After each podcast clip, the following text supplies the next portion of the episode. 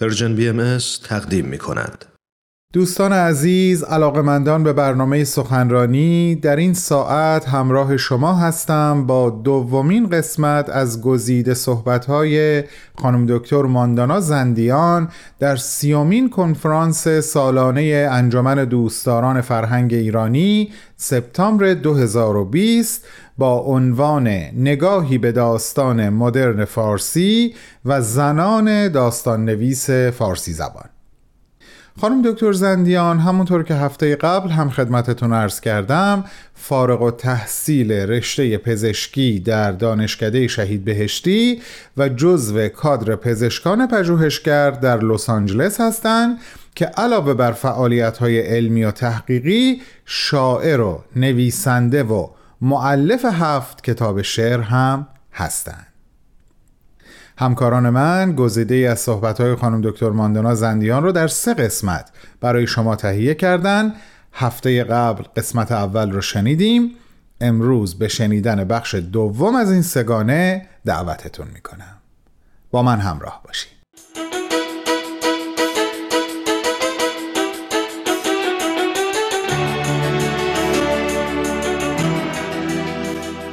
در سال 1348 خورشیدی رمان سووشون نوشته میشه توسط سیمین دانشور.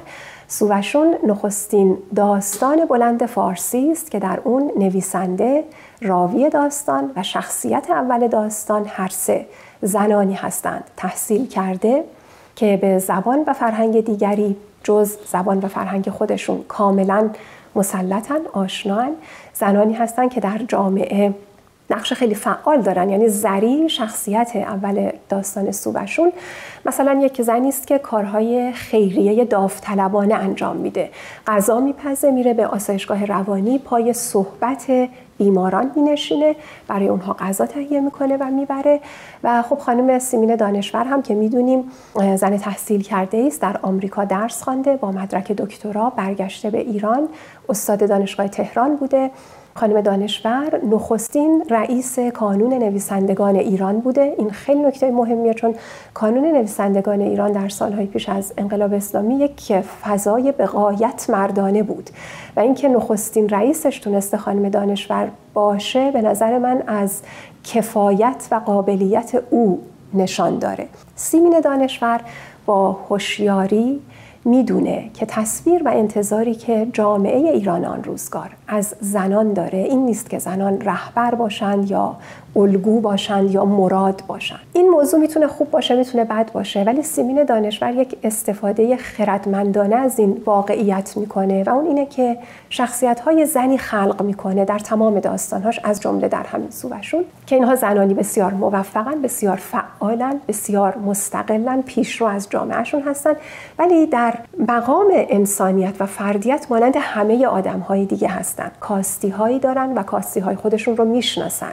خودشون رو نقد می‌کنن با شریک زندگیشون حرف می‌زنن شریک زندگیشون رو زیر سوال می‌برن او رو مسئول می‌کنن و اینها همه باعث میشه که در واقع سیمین دانشور از یک واقعیتی که در جامعه ما وجود داشت یک استفاده بسیار خوب بکنه که این بعدها در داستانهای فارسی ادامه پیدا می‌کنه و یکی از نشانه های تجدد رو اونطور که دکتر میلانی میگه که افراد انسانی در مقام انسان همه با هم برابر هستند وارد فضای ادبیات داستانی می‌کنه. خانم هورا یاوری در مقاله نقش زنان در سفر داستان ایرانی از سنت در همین باره نوشتن ممانعت از حرف زدن یک قشر همیشه نیروی فشردهی به وجود می آورد و وقتی فضا باز می شود این حرف ها بیرون می ریزد. به نظر من در عین حال یک حساب گزینشی هم هست. یک نوع گزینش صورت گرفته و آن نیروها خودشان را نشان دادهاند. به خصوص به این دلیل که قرنها از آزادی محروم بودند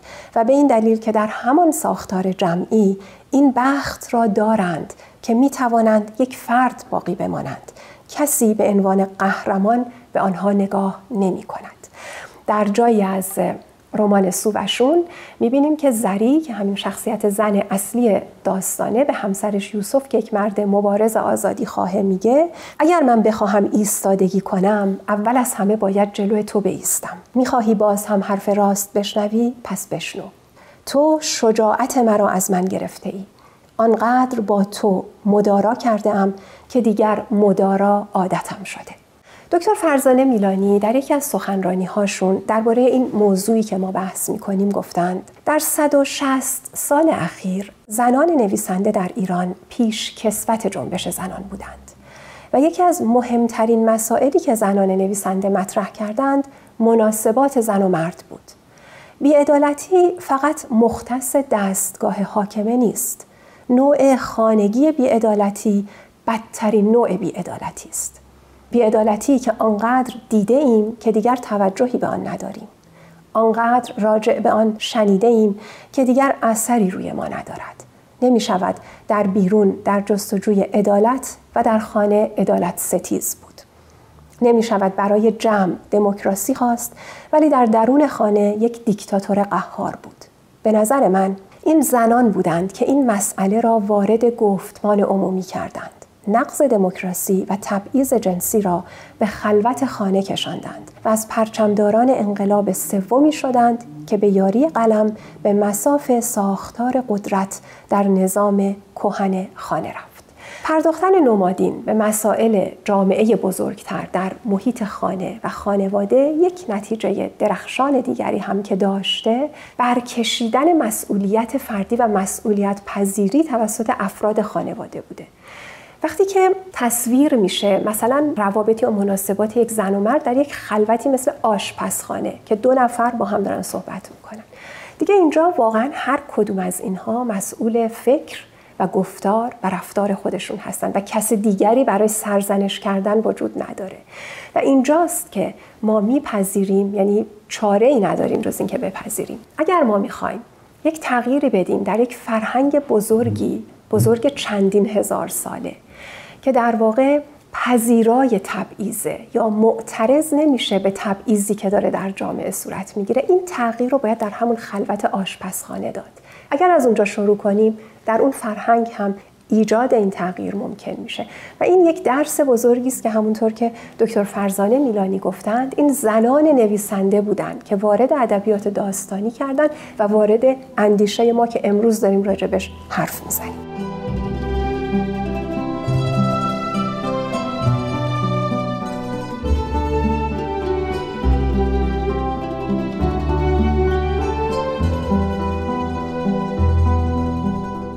عزیزان شنونده شما به گزیده ای از صحبت‌های خانم دکتر زندیان گوش می‌کنین با عنوان نگاهی به داستان مدرن فارسی و زنان داستان نویس فارسی زبان. ایشون این سخنرانی رو در سیومین کنفرانس انجمن دوستداران فرهنگ ایرانی در سپتامبر 2020 ایراد کردند که به صورت آنلاین برگزار شد. بعد از چند لحظه کوتاه صحبتهای ایشون رو پی می‌گیریم.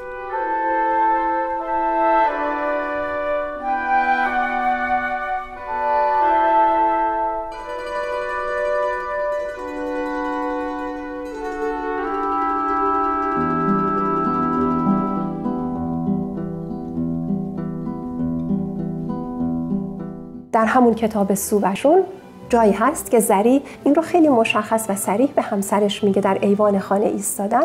به یوسف همسرش خانه رو نشون میده چون یوسف همش داره درباره مبارزه های آزادی خواهانش در جامعه حرف می‌زنه و زری به سراحت به او میگه شهر من مملکت من همین خانه است.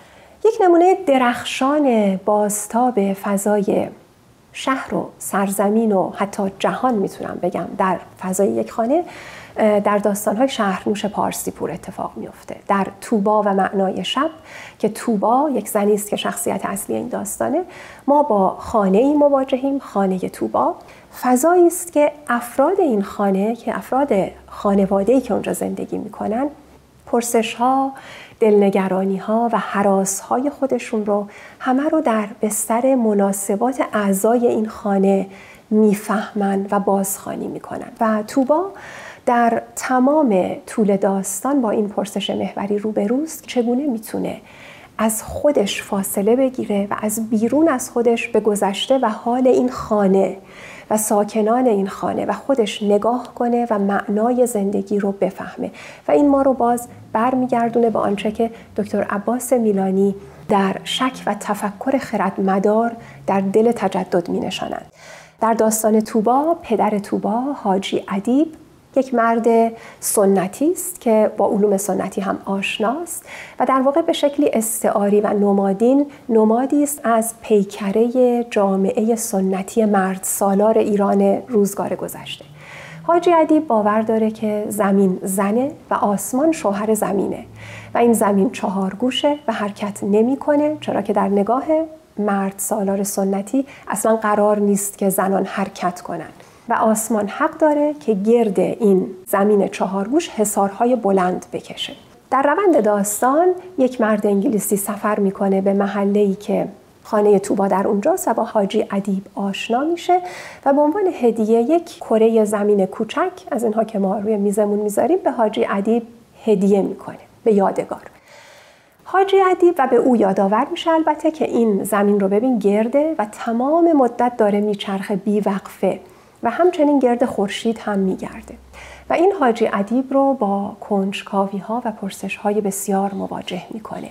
و شهرنوش پارسیپور با هوشیاری و با خردمندی بسیار در دل تمام پرسش های حاجی ادیب مسائل زنان رو مینشونه. و می‌خواد به نوعی به ما بگه که یکی از دلایل مهمی که جامعه سنتی یا جامعه مرد سالار سنتی مقاومت می‌کنه در برابر پذیرش تجدد مسائل زنان بوده. در جایی از داستان از زبان حاجی ادیب درباره آنچه که او حالا داره فکر می‌کنه راجع به زنان اینطور گفته میشه. اندیشید می اندیشند نه مثل مورچگان نه مثل ذرات درخت نه مثل ذرات خاک. کم و بیش همانند خود او می اندیشند حاجی با نفرت لبهایش را به هم فشرد. با قاطعیت تصمیم گرفت بله زمین گرد است زنان می اندیشند و به زودی بی حیا خواهند شد. ناگهان برایش روشن شد چرا زمین مجبور بود چهار گوش باشد. چرا بی حرکت تلقی شده بود و چرا هر مرد حق داشت بر گرد زمین خود حساری بکشد. یکی دیگه از نکته هایی که در داستان مدرن فارسی می‌بینیم که با زنان درش نقش بسیار مهمی داشتن این بوده که داستان مدرن فارسی بهرهگیری بسیار هوشیارانه کرده از خودی کردن و قابل دریافت کردن مفاهیمی که در متون مثلا نقد ادبی یا متون فلسفی یا فرضیه های انتظاعی دانشگاهی ترجمه شده بودن در بیشتر موارد و وارد ادبیات ما شده بودن. ولی چون مخاطب خاص داشتن در متن جامعه گنگ مانده بودن. اینها به ویژه زنان داستان نویس البته آمدن اینها رو وارد فضای عاطفی مناسبات افراد کردن به ویژه در همون محیط خانواده که آشناتر و ملموستر بود برای بیشتر خوانندگان داستان و اینها رو در واقع از آن همه ما کردن. اون خانه ای که این مفاهیم نو بهش وارد شد در واقع دیگه خانه ای نیست که چهار دیوار دورش رو گرفته چرا که اون دیوارها با همین مفاهیم و اندیشه های نو فرو ریختن و این خانه بخشی از جهان شده. یعنی در واقع یک سری از مفاهیم خیلی شاید انتظاعی علمی نو رو راه دادن به فضای عاطفی مناسبات افراد انسانی و داستان فارسی از این منظر هم مدرن شد. از سوی دیگه از اونجا که زنان در درازای تاریخ ما در بیشتر موارد یک دیگری محسوب می شدن یعنی به نوعی متفاوت بودن زیاد پذیرفته نمی شدن برخورد نویسندگان زن با مفهوم دیگری به معنای متفاوت بودن همیشه برخوردی روادارتر، آرامتر و پذیرنده تر بود و به همین دلیل فضای داستانهایی هم که نوشتند فضایی آزادتر، دموکراتیکتر و روادارتر بود. نمونه هاشو حالا خدمتتون خواهم گفت. نکته ای که می‌خوام بگم وقتی که این اتفاقها داره در داستانهایی میفته که نویسنده زن می‌نویسه مثلا این داستان رو کم کم تسری پیدا می‌کنه به همه داستانهای فارسی. یعنی دیگه کم کم ما می‌بینیم که فضای ادبیات داستانی فارسی نویسندش می‌تونه مرد باشه یا زن باشه در مقایسه با مثلا فضای ادبیات سیاسی ما فضای بسیار روادارتر و دربرگیرنده تره دو نمونه درخشان این موضوع در داستان جزیره سرگردانی نوشته سیمین دانشور و داستان خانه نرگس نوشته مهرنگیز کار دیده میشه.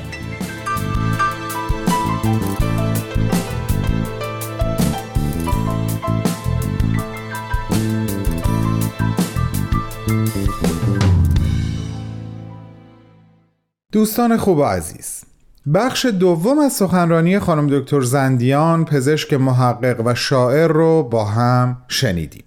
از شما دعوت می‌کنم شنبه هفته آینده من و برنامه سخنرانی رو همراهی کنین برای شنیدن بخش سوم و پایانی صحبتهای ایشون. با بهترین آرزوها.